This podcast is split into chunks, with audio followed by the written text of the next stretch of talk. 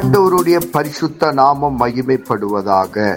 Panchkula Bethel IPA சபையின் சார்பாக உங்களை வாழ்த்துகிறோம்.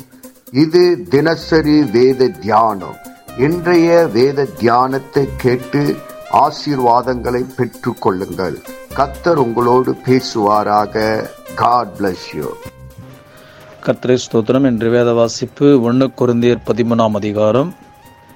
இதிலே தொடர்ந்து ஒவ்வொரு வசனத்தை வாசித்து நாம் இந்த நாளில் தியானிப்போம்.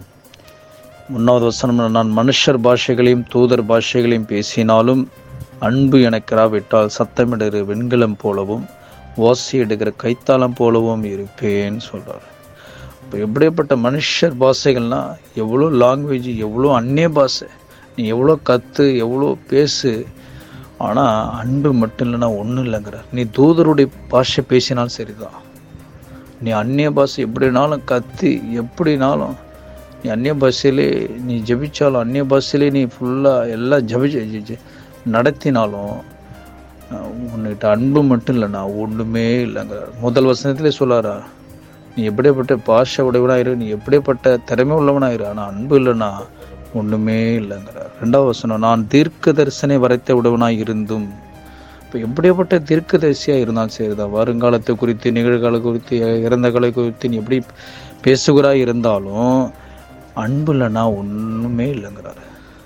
சகல ரகசியங்களும் சகல அறிவையும் அறிந்தாலும் எப்படிப்பட்ட ரகசியத்தை உடையவனாக இருந்தாலும் எப்படிப்பட்ட ரகசியங்களை நீ சொல்லுகிறனா இருந்தாலும் எப்படிப்பட்ட அறிவு டேலண்ட் திறமை இருந்தாலும் நாணம் இருந்தாலும் மலைகளை பேர்க்கத்தக்கதாக சகல விசுவாசம் உள்ளவனாக இருந்தாலும் அன்பு இல்லைன்னா ஒன்றுமே இல்லைங்கிற வச்சுக்கோங்களேன். நம்ம சபைக்கு போகிறோம் நல்ல பாட்டு பாடுறோம் நல்ல ஒர்ஷிப் பண்ணுறோம் நல்ல ஜெபம் பண்ணுறோம் ஜெப பாயிண்ட் எடுக்கிறோம் நல்ல காணிக்க வசனம் கொடுக்குறோம் நல்ல செய்தி கொடுக்குறோம் எல்லாம் பண்ணுறோம் ஆனால் அன்பு இல்லைன்னா ஒன்றுமே இல்லைங்க.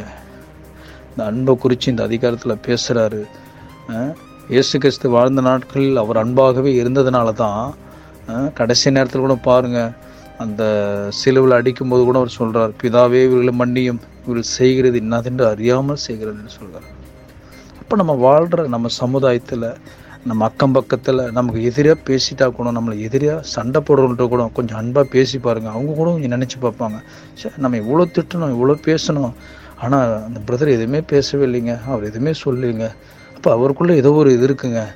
ஏதோ ஒரு மாற்றம் இருக்குங்க. அப்போ அதை நம்மளை பார்த்து அவர் என்ன பண்ணுவார்? மாறுவதற்கும் அவர் நம்மளுடைய கேரக்டரை பார்த்து நம்மளை ஒரு மாற்றத்துக்குள்ளே வருவதற்கும் இது ஒரு வாய்ப்பாக இருக்கும்.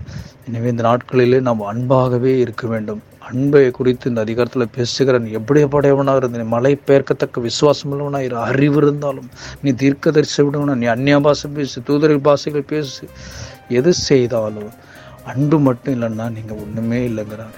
எனவே இந்த நாளிலே நாம் கொன்று தொடர்ந்து நம்மை குறித்து நம்ம யோசித்து தியானித்து பார்ப்போம். நாம் அன்பாக பேசுகிறோமா நம்ம வேலை செய்கிற இடத்துல அன்பாக இருக்கிறோமா?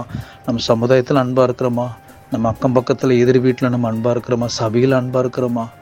நம்ம இன்னை குறித்து இந்த நம்ம அன்பை குறித்து நாம் தொடர்ந்து இந்த அதிகாரத்தை வாசித்து தியானிப்போம். கத்த நம்மளை ஒவ்வொரு ஆசிரியப்பாராக. ஆமேன். இயேசுவின் நாமத்தினாலே இந்த வசனத்தை கேட்கிற ஒவ்வொருவரையும் நீர் ஆசிர்வதிப்பீராக. உன்னை வேதத்தின் ரகசியங்களை அறிய ஆவிக்குரிய ரகசியங்களை அறிய எங்கள் கண்களை நீ திறந்தருளுவீராக. இயேசுவின் மூலம் ஜெபம் கேளும் நல்ல பிதாவே. ஆமேன்.